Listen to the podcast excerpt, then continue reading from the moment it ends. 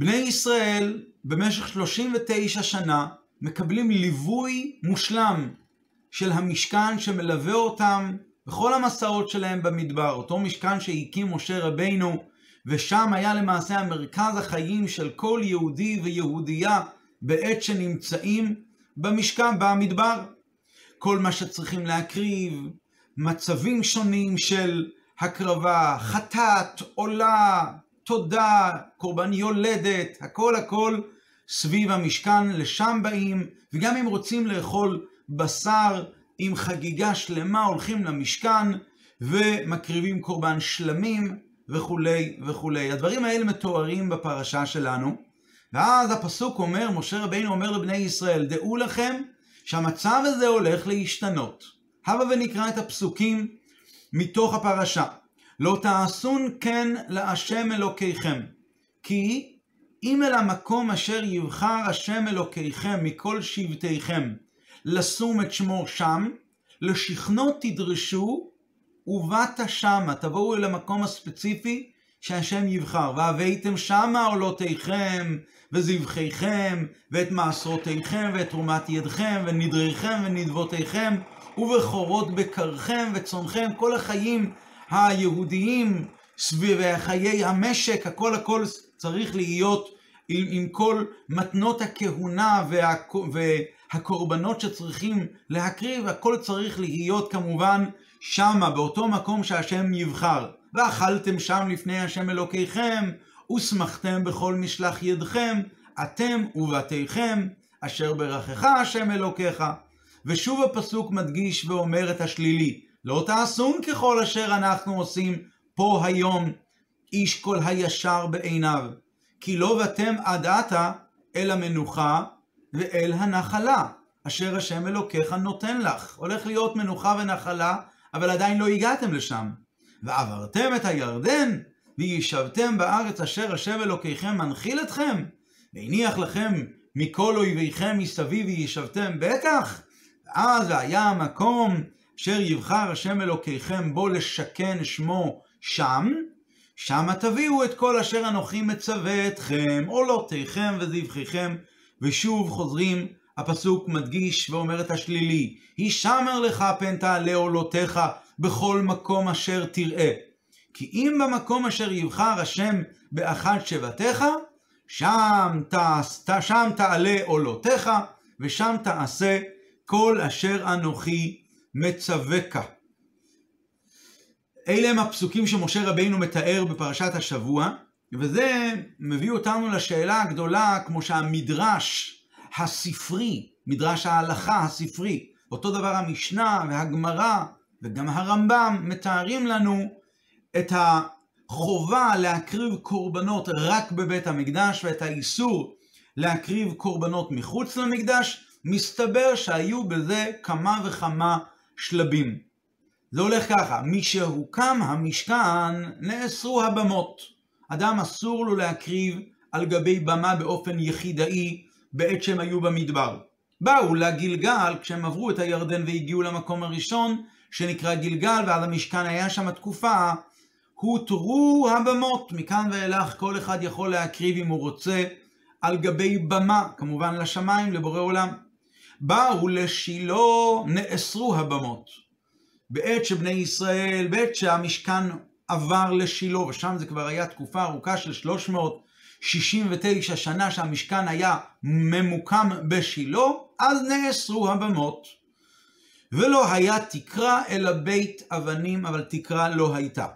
והיא הייתה המנוחה, זה נקרא המנוחה שעליה הפסוק אומר אצלנו בפרשה שעדיין לא הגענו למנוחה.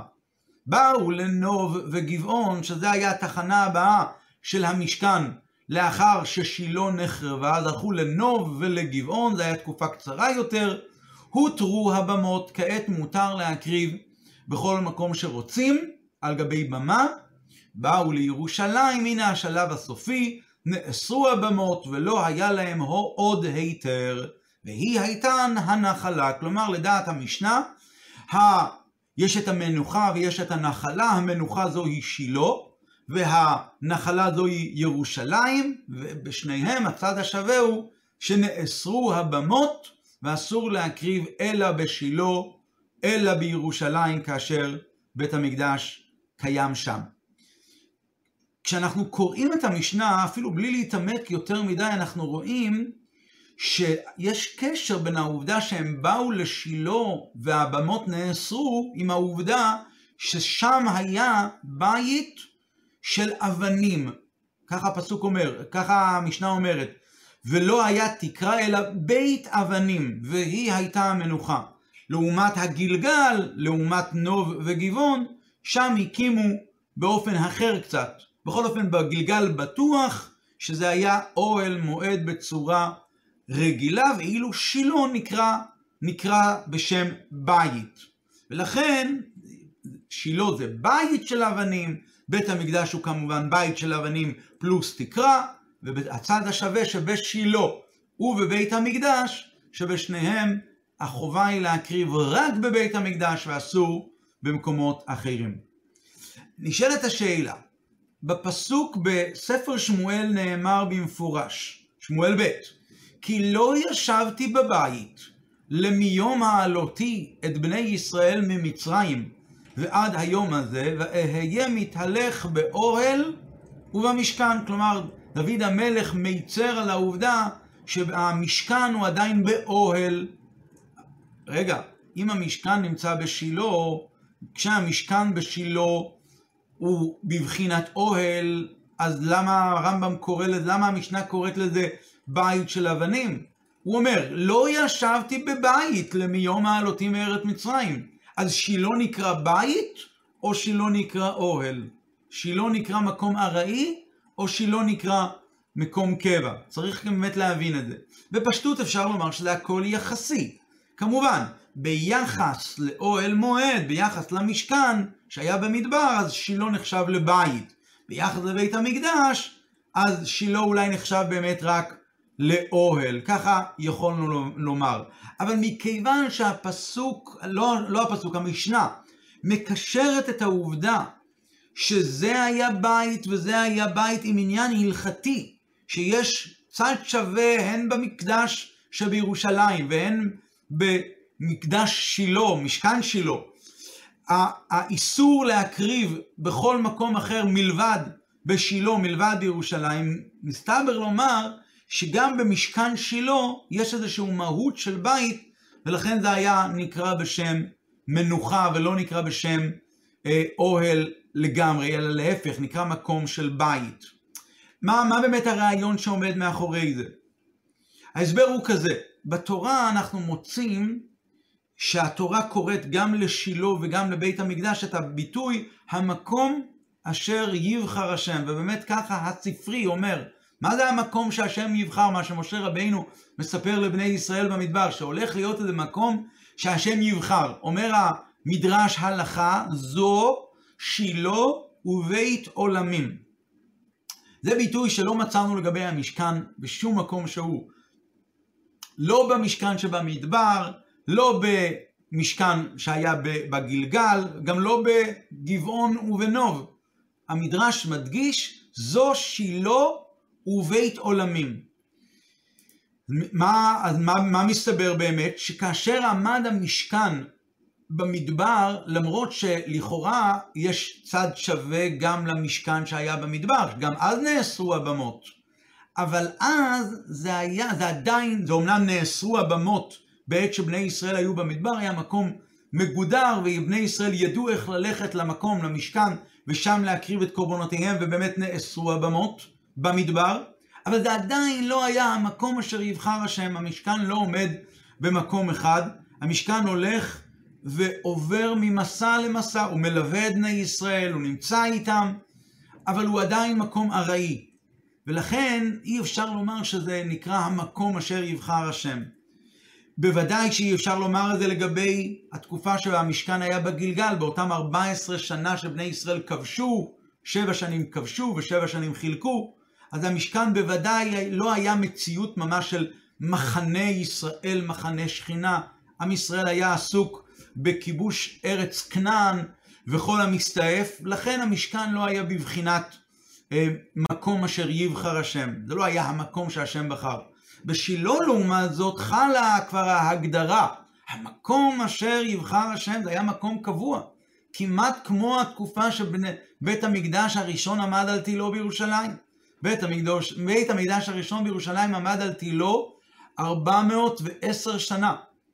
ושילה עמד 369 שנה במקום אחד. ולכן, מכיוון שזה היה מקום קבוע, אמנם זה לא היה בדרגה של בית המקדש, שזה היה, לא היה תקרה של אבנים, ובכל זאת, חל כבר בתקופת המשכן שבשילה האיסור להקריב מחוץ לשילה, ולכן זה באמת הוקם שם בית, ולכן זה באמת כן נקרא בית.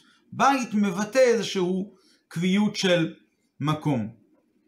אז נכון אמנם שדוד המלך אומר, ש... והוא מיצר על זה שכל עוד לא, מאז שעליתי מארץ מצרים, מאז שעם ישראל יצא מארץ מצרים, עדיין המשכ... השכינה לא הגיעה למקום של קבע שלה. זה נכון, הוא, הוא קורא לזה אוהל, ואהיה מתהלך באוהל. אבל כמובן שסוף כל סוף, המשכן שבשילה, אחרי הכל, יש לו גדר של בית, ולכן מזה מתבטא האיסור להקריב קורבנות במקום אחר. עכשיו, יש אבל דבר מעניין. כשבני ישראל נכנסו, יש, כאמור לעיל היו שלבים. כשבני ישראל נכנסו לארץ, אוטומטית הותרו הבמות. באו לגלגל, הותרו הבמות.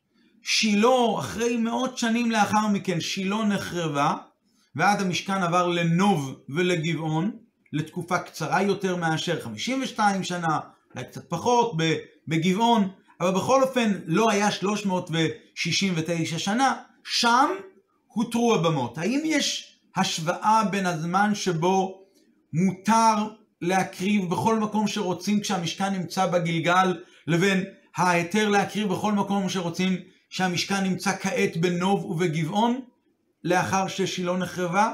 מסתבר שיש איזה הבדל. לכאורה על פניו זה אותו, אותו דין, הותרו הבמות כאן, הותרו הבמות כאן, מסתבר שלא.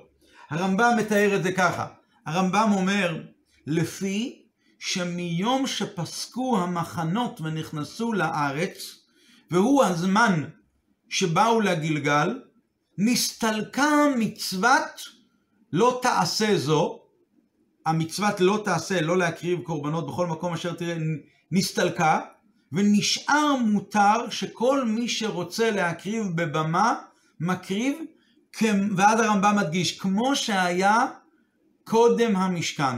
זאת אומרת, ההיתר, היתר ההקרבה, שכאשר המשכן עבר לגלגל, כשבני ישראל חצו את הירדן והגיעו למקום, על התחנה הראשונה לגלגל, אז ההיתר מחזיר אותנו למצב שהיה בדיוק כמו לפני הקמת המשכן. זה כאילו ההיתר, זה הסיבה להיתר. כאילו הגענו למצב, כאילו אנחנו בלי משכן. אם אנחנו בלי משכן, אז אפשר להקריב בכל מקום שהוא, לשמיים כמובן, כמו אברהם, כמו יצחק וכמו יעקב, שהקריבו קורבנות בכל מיני מקומות. כי עדיין לא היה משכן ספציפי. אבל כדי להתיר את ההיתר להקריב בבמות יחיד או בבמות ציבור, אבל בכל אופן לא במקום ספציפי, אחרי ששילה נחרבה ועברו לנו ולגבעון, פה יש צורך בלימוד מאוד מאוד מאוד ספציפי.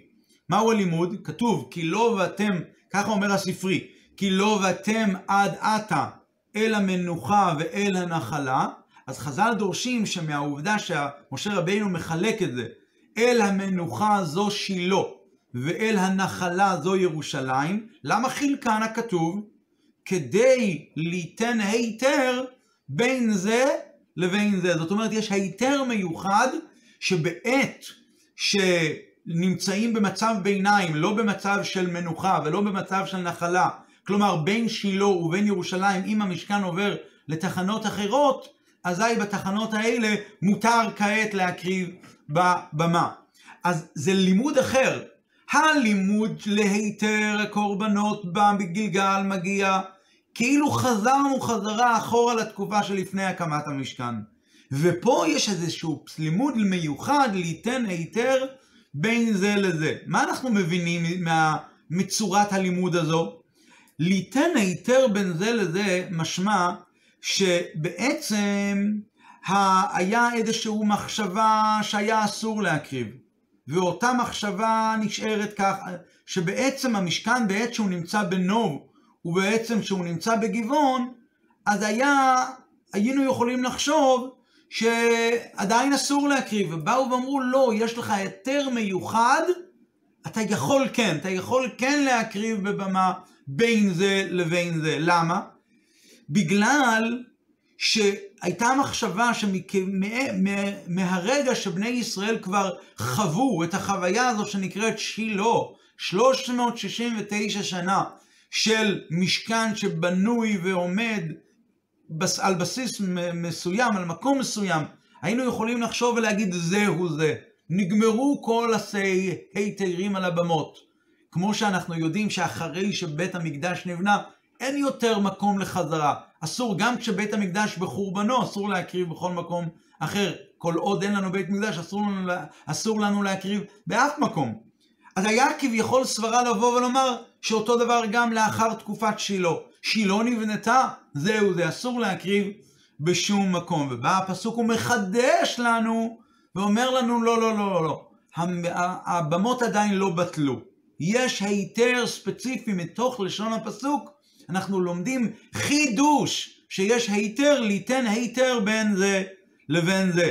ככה גם מובן איך שרש"י מסביר בפירוש שלו על הגמרא, רש"י אומר, רש"י אומר ככה, הגמרא שואלת שמה, מה המקור? מה המקור לזה שמותר להקריב בבמה בעת שנמצאים בנוב ובגבעון? אז כשרש"י מסביר את השאלה, רש"י אומר, מנען מילי שיהא שהיה היתר לבמות, אחר קדושת שילה מי שחרבה. מה רש"י כאן רוצה להדגיש? שיש איזו מחשבה לבוא ולומר שמעת שבאו לשילה נתבטל כל המושג של במות לחלוטין. למה באמת שנחשוב ככה? אלא מה? כי בשילה באמת נבחר כבר מקום ספציפי. המקום אשר יבחר השם. ומכיוון שהחידוש הזה, המקום אשר יבחר השם, דבר שלא היה בעת שבני ישראל היו במשכן, מקום לא נבחר, הם הלכו ממסע למסע, גם בגלגל המקום עדיין לא נבחר. לעומת זאת בשילה היה כאן איזשהו המקום אשר יבחר השם, ולכן היה סברה לבוא ולומר זהו זה, התבטל ההיתר בבמות לחלוטין, ועל זה אומרים שלא. בין שילה לבין ירושלים, בעקבות איזשהו לימוד ספציפי, אזי אנחנו מתירים את זה, אבל באמת לולא הלימוד הספציפי, היינו באמת חושבים שבאמת המקום אשר יבחר השם, קביעות מקום, גמרנו, אין אפשרות לעשות במקום אחר. אבל השאלה שנשאלת היא, הביאור הזה הוא טוב ויפה, אבל מכיוון שגם לגבי שילה אומרים את הביטוי המקום אשר יבחר השם, אז האם אפשר לקרוא לשילה בית הבחירה? אנחנו יודעים שלא. אנחנו יודעים שבית המקדש שבירושלים נקרא בתואר בית הבחירה, ולא המשכן של שילה. אז רגע, המקום אשר יבחר השם, השם בחר. מסתבר לומר שלמרות שבאמת גם שילה נבחרה, והיא נקראת בשם המקום אשר יבחר השם, יש הבדל בבחירה בין שילה לבין ירושלים. כביכול בבחירה של הקדוש ברוך הוא במקום הזה שנקרא שילה, ובבחירה במקום שנקרא ירושלים, הר הבעיה, הר המוריה, יש הבדל בבחירה הזאת. טוב, כדי באמת להבין את ההבדלים הדקים שיש בבחירה בשילה ובבחירה בירושלים, וכדי באמת להבין מדוע דווקא בית המקדש שבירושלים נקרא בשם בית הבחירה, אז הבה ונתעכב שוב על הפסוקים שבהם פתחנו בפסוקי הפרשה. בהתחלה התורה אומרת, לא תעשון כן להשם אלוקיכם. רש"י מסביר לנו במקום, מה פירוש לא תעשון? להקטיר לשמיים בכל מקום. לא. לא לעשות, לא להקטיר בשמיים בכל מקום. כי אם, אל המקום אשר יבחר השם אלוקיכם לשכנו תדרשו ובאת שמה, והבאתם שמה, כמו שקראנו מקודם. לאחר מכן התורה חוזרת ואומרת עוד הפעם, ועברתם את הירדן, והניח לכם מכל אויביכם.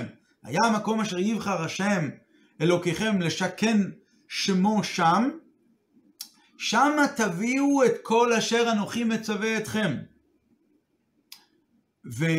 ומסתבר שהתורה חוזרת פעמיים. למה התורה חוזרת פעמיים? אומר המדרש, רש"י גם מביא את זה בפירוש שלו על התורה, שהתורה לא חוזרת סתם פעמיים, התורה מספרת לנו שהחלק הראשון נאמר לגבי שילה, ואילו החלק השני נאמר לגבי ירושלים.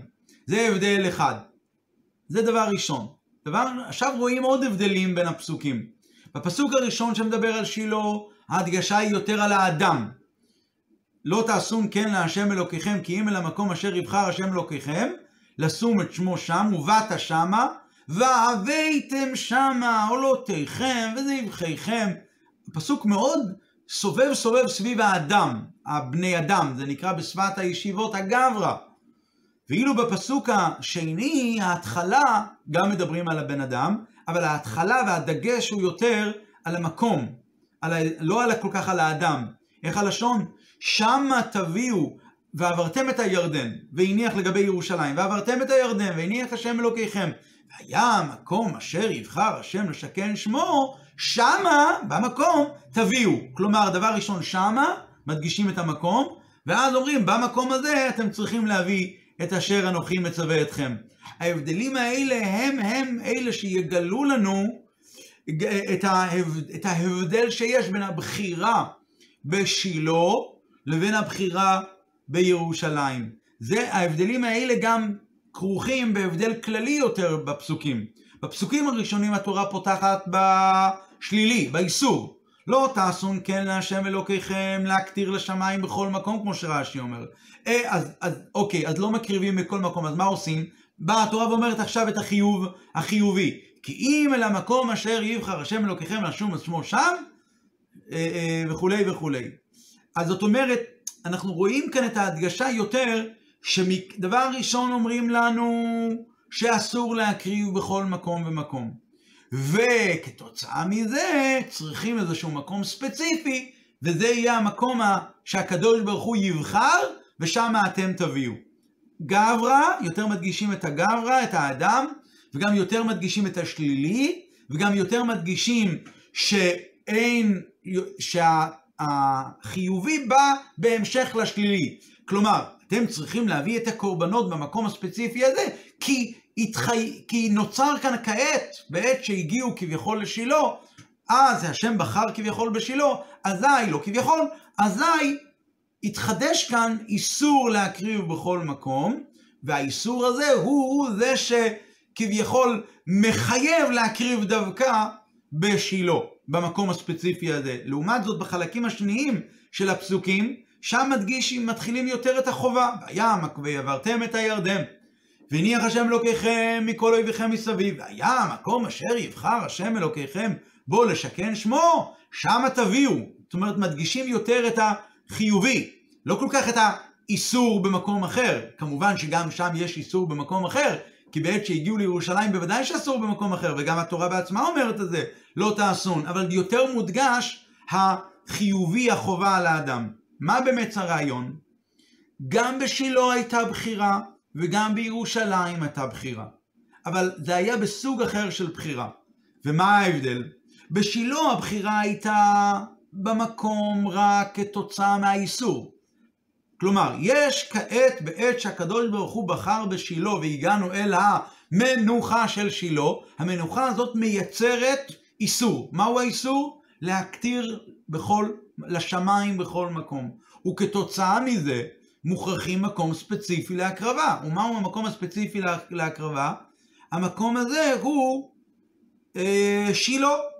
אז השם בוחר באמת בשילה, אבל הבחירה הזאת באה בגלל שיש איסור במקום אחר. זאת אומרת, זו בחירה שבאה בגלל איזשהו טעם, איזושהי סיבה שגרמה לה.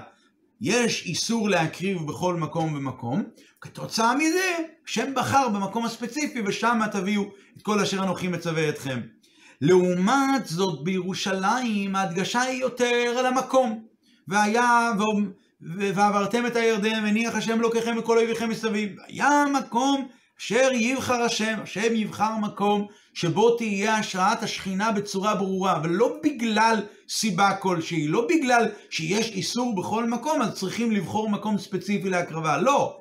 יש כאן בחירה, והבחירה היא בגלל שזה המקום שבו צריכים להקריב את הקורבנות בבית המקדש. ולכן, בגלל שזה הבחירה שהשם אמר, אז לכן שמה, במקום הזה, תביאו את כל אשר אנוכי מצווה אתכם. או בסגנון אחר, במילים אחרות קצת, הבחירה בשילה הייתה בשביל ישראל, שיהיה להם מקום מיוחד להקרבה, ושהם לא יקריבו בכל מקום כמו שהם היו רגילים בעת שהמשכן היה בגלגל, בזמן היתר הבמות, ואילו הבחירה בירושלים הייתה כביכול בחירה מצד הקדוש ברוך הוא במקום הזה, לשכינתו שלו. זאת מנוחתי עדי עד, לא בגלל שהוא בחר שלבני ישראל יהיה מקום להקרבה, זה יהיה, השם בחר במקום הזה בחירה אישית עצמאית במקום הזה, וכתוצאה מזה כמובן שמה תביאו ולא במקום אחר. עכשיו, שגם מי שנבחר, המקום של שילה והמקום בירושלים מושפעים מצורת הבחירה הזאת. מכיוון שהבחירה בשילה הייתה כדי שיהיה מקום מיוחד להקרבה, אז במה הבחירה? הבחירה היא במקום של הבית, לאו דווקא בבית שנבנה שם, במקום הזה. יש כאן בחירה במקום. אבל בירושלים הבחירה הייתה לצורך עצמה. השם לא בחר בירושלים כדי שיהיה מקום להקרבה, כי אסור להקריב במקום אחר. אלא יש כאן בחירה במקום הספציפי הזה, אין כאן איזו סיבה שמגבילה את זה. אז הבחירה היא גם במקום, הבחירה היא גם במקום, הבחירה היא גם בבית. כי הוא בחר כאן בבחירתו לעבור, שזה יהיה מקום ל, ל, ל, להשראת שכינתו. ולכן זאת מנוחתי עדי עד. מכיוון שזאת מנוחתי וזאת בחירה של הקדוש ברוך הוא לצורך שכינתו שלו, אז המנוחה בפועל היא באמצעות הבית שיש שם. אז הבית הוא בית הבחירה. וכאן זה בית שלם שהוא ממש בית בחירה. וזה עכשיו, לפי זה נבין עוד הבדל בניסוח המאוד אה, מאוד מדוקדק שבין החלקים הראשונים של הפסוק, של הפסוקים, לבין החלקים האחרים, השניים של הפסוקים, מה שאמרנו מקודם. על שילה, חלקים הראשונים של הפסוק, מה נאמר? המקום אשר, כי אם אל המקום אשר יבחר השם אלוקיך לשום את שמו שם, אז שמה תביאו את כל אשר אנוכי מצווה אתכם. זה לגבי שילה. זאת אומרת, המקום אשר יבחר, למה הוא יבחר? לשום את שמו שם. שבקשר לירושלים לא כתוב ככה, כתוב, והיה בעובריכם את הירדן, והניח לכם מכל אויביכם מסביב וישבתם בטח, והיה המקום אשר יבחר השם אלוקיך בו לשכן שמו שם. בשילה הבחירה היא לא בו, אלא הבחירה היא, המקום, השם בחר במקום. למה? במקום לשום את שמו שם. ואילו בשילה הבחירה היא בו. היה המקום אשר יבחר השם אלוקיך בו לשכן שמו שם. בו הכוונה היא במקום, בשילה לעומת זאת הבחירה היא לא בו במקום, אלא רק המקום אשר יבחר, המטרה היא לשום את שמו שם. בירושלים לעומת זאת הבחירה היא ממש בחירה במקום עצמו, וגם בו, גם במקום וגם בבית זו בחירה שהיא לא מוגבלת, היא לא באה בגלל איזושהי סיבה, ולכן הבחירה היא בחירה עצמותית. לכן זוהי הסיבה שהרמב"ם קורא להלכות האלה בשם הלכות, הלכות שמדברות על בית המקדש וכל המסתעף, לא על שילה, אלא הוא קורא לזה הלכות בית הבחירה. למרות שבהתחלה הרמב"ם מונה את כל המצוות, אז אחת מהמצוות היא כמובן המצווה שהמצווה הראשונה והעיקרית, לבנות בית, לא בית הבחירה, לבנות בית המקדש. אבל וגם בשאר ההלכות, הרמב"ם קורא לזה כל הזמן מקדש, מקדש, שנאמר ועשו לי מקדש, וגם בהלכות שלאחר מכן שעוסקות בענייני בית המקדש, הכל נקרא מקדש, מקדש. כלי הלכות כלי המקדש, הלכות ביאת המקדש, המקדש והעובדים בו. אבל איך הכותרת להלכות מבחינתו של הרמב"ם, מהי הכותרת? הלכות בית הבחירה. למה? כי בזה מודגש החידוש העיקרי שהיה בבית המקדש שבירושלים, אותו בית עולמים, שזה בחירתו הקדוש ברוך הוא בצורה הכי הכי מלאה שלה, הכי הכי חזקה שלה, וזה מתבטא, ש... זה מתבטא בעובדה שזה בית הבחירה. זה גם, גם הבית הוא בית שנבחר. בית שהקדוש ברוך הוא בחר בו, לעומת זאת בבית בשילה, המקום היה מקום שנבחר לשום את שמו שם, ששם יהיה מקום שכין, לשום את שמו, וכת, וזה הכל בא רק כתוצאה מזה שפשוט אי אפשר להקריב במקום אחר, אז צריכים לבחור מקום ספציפי, אז המקום נבחר, אבל הבית עצמו, הבית עצמו, האבנים של הבית עצמם לא נבחרו ל, ל, ל, למקום השראת שכינתו, אלא יותר המקום ספציפי. כמובן, במקום הזה שמקריבים, אז יש בית, מכיוון שיש בית, אז זה עניין של נחלה וכולי וכולי, אבל זה לא בית הבחירה. בית הבחירה האמיתי הוא בית המקדש.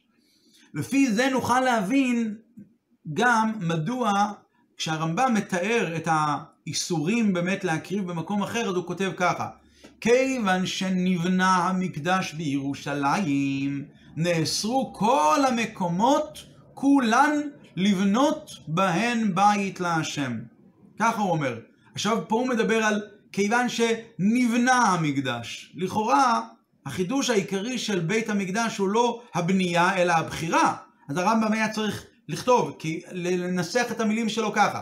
כיוון שנבחר בית עולמים, או משהו כזה, או מכיוון שנבחר בית המקדש, באמת במחילתא, במדרש על, על ספר שמות, שם כתוב עד שלא נבחרה ירושלים, עד שלא נבחר בית עולמים, הרמב"ם משנה וכותב עד כיוון שנבנה המקדש. למה הוא רוצה להדגיש מכיוון שנבנה המקדש? התשובה היא כי יש שני חלקים בבחירה שהיה במקדש בירושלים, והיה בזה שני זמנים. היה את הבחירה במקום המקדש. מקום המקדש נבחר בהר מוריה, זה היה עוד בימי האבות. זה היה מקום שבו נוח הקריב קורבנות, וזה היה מקום שבו אברהם אבינו עקד את יצחק בנו על גבי המזבח, ושם הוא הקריב את העיל, כמו שהרמב"ם בעצמו מתאר באריכות בתחילת הפרקים של הלכות בית הבחירה. אז זה היה בחירה במקום, לא בבית. לעומת זאת, לאחר מכן, כשבני ישראל הגיעו לירושלים ודוד קנה את, את, את המקום הזה, את הר הבית מארוונה היבוסי, אזי, והתחיל ובנו את בית המקדש, פה הבחירה הייתה בבית. ומתי זה נעשה? כשבני ישראל בנו, כיוון שנבנה המקדש, ואז כשהמקדש נבנה, אז אומר הרמב"ם, נאסרו כל המקומות כולם לבנות בהם בית להשם, כי אז נוספה שלימות על הבחירה של הקדוש ברוך הוא במקום. היה בחירה במקום, בנוסף לזה יש גם בחירה בבית, בחירה לשם בחירה. שהקדוש ברוך הוא רוצה שזה יהיה המקום שבו יקריבו בני ישראל את קורבנותיהם, ופה יתקרבו, כקורבן מלשון קירוב, יתקרבו אל הקדוש ברוך הוא. וכתוצאה מזה כמובן נאסרו שאר המקומות להקריב. לעומת זאת בשילה זה לא היה ככה. בשילה כמובן גם נאסרו כל הבמות, אבל זה לא היה באותה צורה. כי הבחירה לא הייתה בבית בשילה, הבחירה הייתה במקום. והבחירה הייתה במקום רק בגלל שצריכים מקום ספציפי, כי נוצר איסור להקריב במקום אחר. על פי זה אפשר גם להבין מדוע הרמב"ם, כשהוא מצטט את הפסוקים ואת ההוכחות לכל העניין הזה של הבחירה בירושלים ובבית המקדש, אז הוא מביא את הפסוק בשמואל, בשמואל ב', בסוף שמואל ב', ויאמר דוד, זהו בית השם אלוקים וזה מזבח לעולה לישראל. זה פסוק שלמעשה מתאר כאן שהבחירה היא בבית, זה בית אלוקים. לא רק במקום המקדש יש בחירה, אלא יש, יש כאן, ויאמר דוד, זה בית השם האלוקים. ואז הוא אומר, זאת מנוחתי עדי עד. בפסוק, זאת מנוחתי עדי עד, זאת אומרת, הבחירה היא כאן בגלל שהקדוש ברוך הוא בחר, לא בחר במקום הזה בגלל איזושהי סיבה או בגלל איזשהו תפקיד, זאת מנוחתי עדי עד, ובמילא הבחירה היא כמובן בבית עצמו, ולא רק במקום. ולכן המקדש נקרא בשם בית עולמים, הבית עצמו, אפילו שהוא בחורבנו, קדושת המקדש וירושלים היא בגלל השכינה, כמו שהרמב"ם אומר, השכינה אינה בטלה לעולם, ולכן אפילו שהם שוממים, הרי הם בקדושתם הם עומדים. לא רק, ה, לא רק המקום בקדושתו, אלא גם הבית כביכול הוא בקדושתו, למרות שהבית הוא לכאורה חרב. עדיין יש כאן איזשהו מקום אה, יש כאן איזושהי קדושה, והקדושה הזאת קיימת והיא באופן נצחי. עכשיו לפי זה נבין דבר נוסף. למה לגבי שילה נאמר והבאתם שמה, התורה מדברת דבר ראשון על הגברא ומדגישה יותר את האדם, ואילו בבית המקדש מדגישים יותר את המקום, את המקום, את החפצה, גברא וחפצה. בשילה התורה פותחת את החובה על האדם. והבאתם, אתם צריכים להביא, אתם יודעים איפה תביאו? שמה. יש חובה על האדם, והחובה הזאת מביאה צורך שיהיה איזשהו שמה. מה זה השמה הזה? השמה הזה זה שילה, זה המקום שהשם בחר שזה יהיה. השמה, שמה אתם צריכים להביא. אתם צריכים הרי באיזה מקום להביא, שזה יהיה שם. לגבי ירושלים ההתחלה היא שמה תביאו, לא והבאתם שמה, אלא לירושלים שמה תביאו. וכאמור לעיל, החובה להקריב בזמן שהיה המשכן בשילה, והחובה הייתה להקריב דווקא בשילה, ולא במקום, בשום, בשום מקום אחר. זה היה באמת חובת האדם, חובת גברא. יהודי מחויב להקריב קורבנות, כל מיני קורבנות שהוא צריך להקריב, אז הוא, איפה הוא עושה את זה? אז לאחר שנוצ... שיש עליו החובה להקריב קורבנות, נוספה החובה שזה יהיה במקום ספציפי, במקום מסוים. בחר הקדוש ברוך הוא במשכן שילה כדי שישמש מקום הקרבה. אז המקום עצמו, ולכן אפילו ש... שכאשר שילה היא בחורבנה היא כבר לא קדושה, היא פשוט שימשה לצורך הקרבת האדם. האדם צריך להקריב את החובות שלו, אז שילה הייתה צריכה להיות המבצעת את זה כביכול, וכמובן נוצר איסור להקריב מחוץ לשילה. ולעומת זאת בירושלים שהבחירה הייתה מצד עצמה. אז הבית, החפצה, החפצה הוא הנבחר, בית הבחירה, אז מצוות ההקרבה שם היא לא כל כך בגלל שהאדם מצווה להקריב קורבנות, אז הוא עושה את זה שם, אלא שמה תביאו.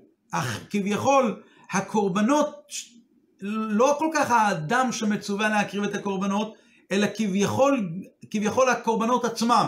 כביכול הקורבנות עצמם דורשים, אנחנו צריכים את המקום שלנו להיקרב, לא כל כך האדם. ומה הם הקורבנות?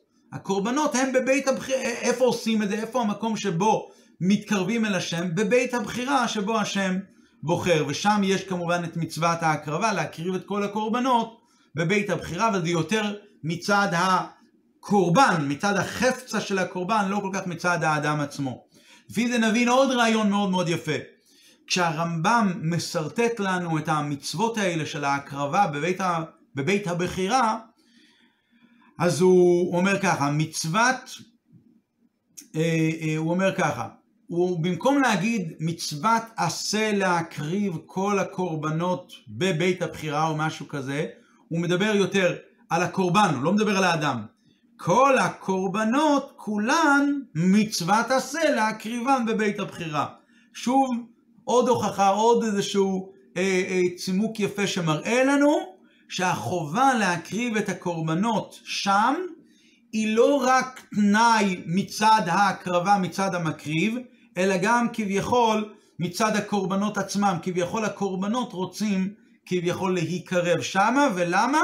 וזה בגלל שיש כאן מקום השכינה, יש כאן בית, יש כאן בית הבחירה. בית הבחירה, אז חלה החובה גם על, ה, על הקורבנות כביכול, ששם צריכים להקריב אותם במקום הספציפי הזה, והקורבנות כביכול דורשים שזה יהיה אה, אה, במקום הזה. אבל לא כל כך ההדגשה היא על האדם, על הגמרא, אלא יותר ההדגשה היא שמכיוון שיש כאן בית הבחירה, מקום שבו השם בחר שהשכינה שלו תהיה, אז חלה חובה גם על החפצה של הקורבנות. לא רק על האדם המקריב, אלא גם על החפצה, שהם צריכים להיקרב דווקא בבית הספציפי הזה, ולכן התורה פותחת במילים שמה תביאו ולא והבאתם שמה. שבת שלום ובשורות טובות.